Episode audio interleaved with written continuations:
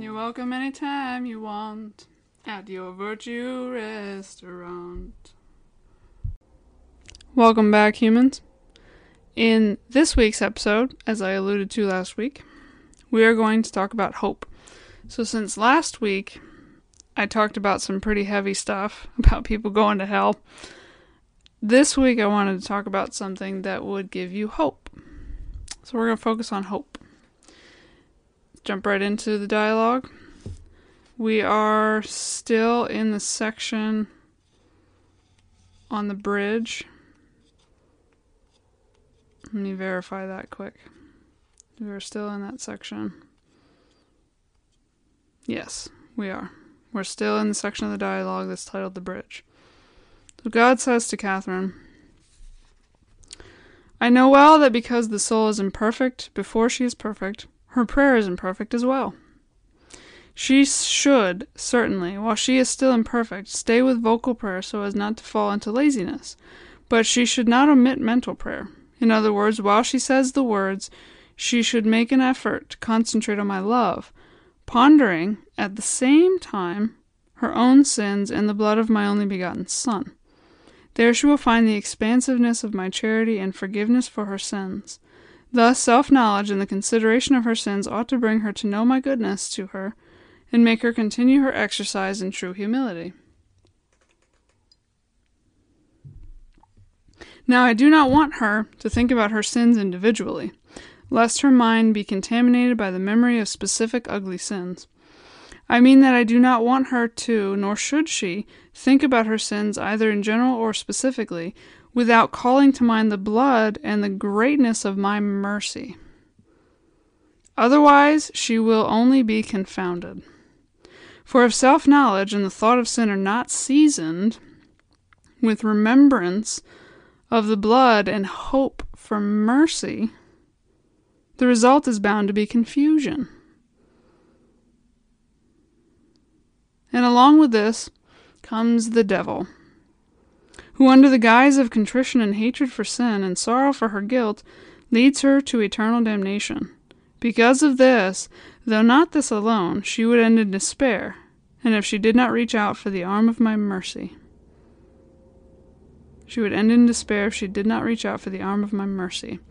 So God is then explaining to Catherine that while faith helps you to see your sin and to want to change, you shouldn't be too obsessed with your sin. You shouldn't focus on it alone. He says, yes, be aware of your sin, but at the same time, I want you to hope for mercy. I want you to remember what my son did for you. Remember the way he offered himself as your salvation. And have that hope have that hope that I will always be there to help you get out of that sin. Because if you focus on it too much, he says there comes the devil. And the devil will disguise himself very cleverly as contrition and hatred for sin. He will disguise himself as that. Something that will look good, but it's not. That's another thing we have to we always have to remember that that Satan never appears as a monster and as something truly evil. No, he always appears to us as something good. But it's just a mirage. It's empty. It looks good, but it's empty. So you have to remember that. You have to be aware of that and have to keep that hope for God's mercy. Because if you don't, you end in despair.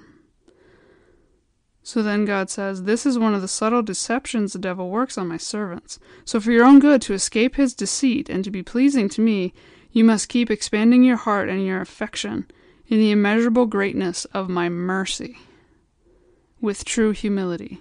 So keep expanding your love for God's mercy.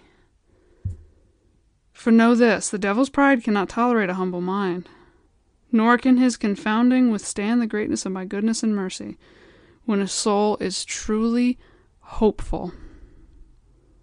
Truly hopeful. And then God reminds Catherine of something that happened to her.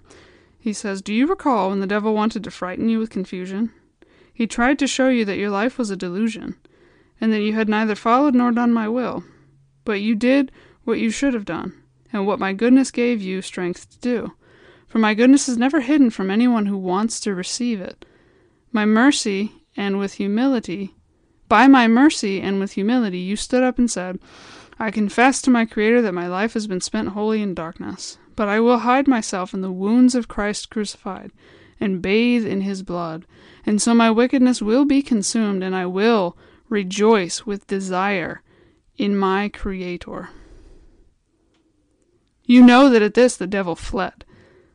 But he returned with another attack. Wanting to exalt you in pride, he said, You are perfect and pleasing to God. You no longer need to torture yourself or weep over your sins. But I gave you light and you saw the way you should take, that you should humble yourself. And you answered the devil, How wretched I am! John the Baptist never sinned. He was made holy in his mother's womb, yet he did such great penance. But I have committed so many sins and have not yet even begun to acknowledge it with tears and true contrition. Seeing who God is, is who seeing who God is is who offended by me, and who I am offend and who I am who offended him. Sorry. Seeing who God is, who is offended by me, and who I am who offended him. It's a little awkward wording, but anyway, God reminds her of this event and shows her how his grace helped her in those moments. So, again, we're going to take a quick break. And when we come back, we're going to unpack all of this and explain how this relates to hope. We'll be right back. Okay, we're done with our break. And we're going to unpack what I just read. So God says to Catherine that the devil tried to delude her and frighten her by showing her her sins. And she said, Well, I know, I know I'm sinful, but I trust in my Savior. I will hide myself in the wounds of Christ crucified and bathe in his blood, and so my wickedness will be consumed, and I will rejoice with desire in my Creator.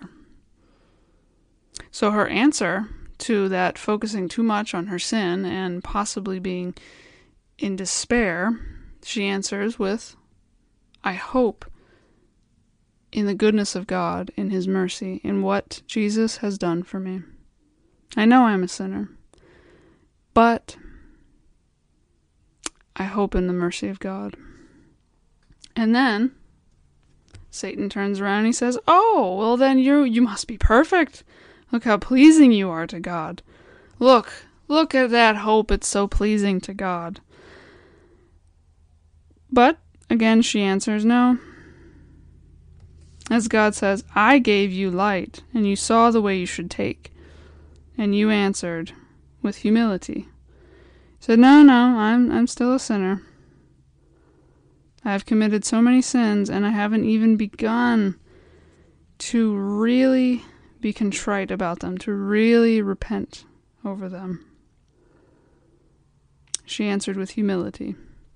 So when Satan attacks with despair, you answer with hope. When Satan attacks with pride, you answer with humility. Hmm. It's good stuff right there. So, what exactly from this can we discern hope to be?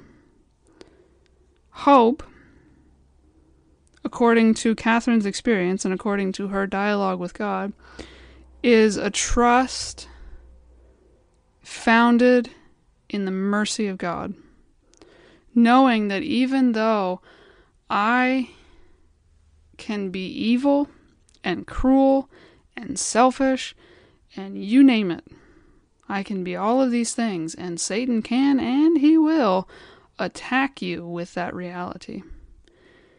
I trust in the midst of that, I trust that God loves me.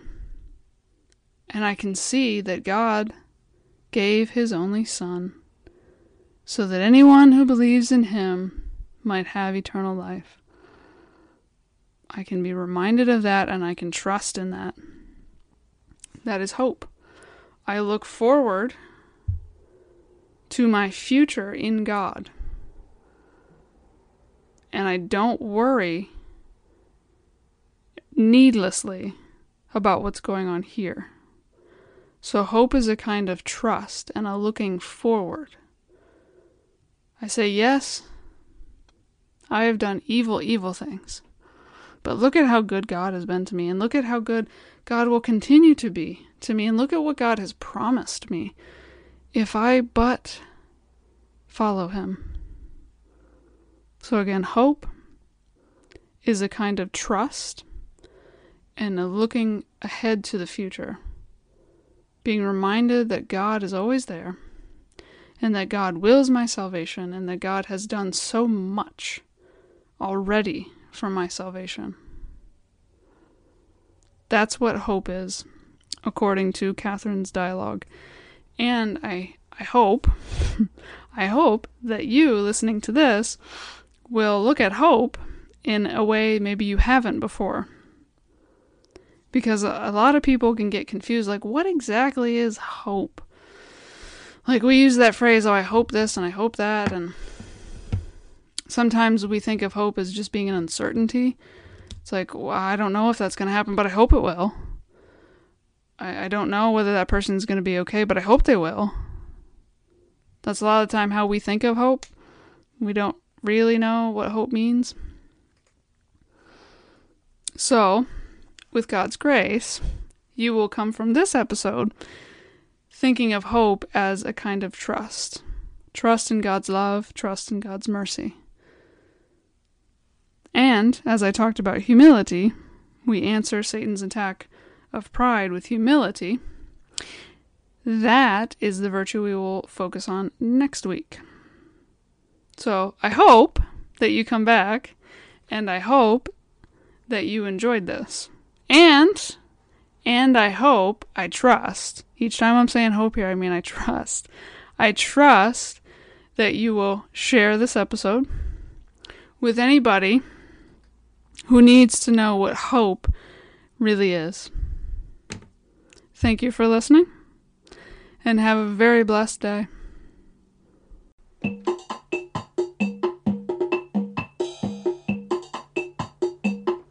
Y'all come back now, you hear?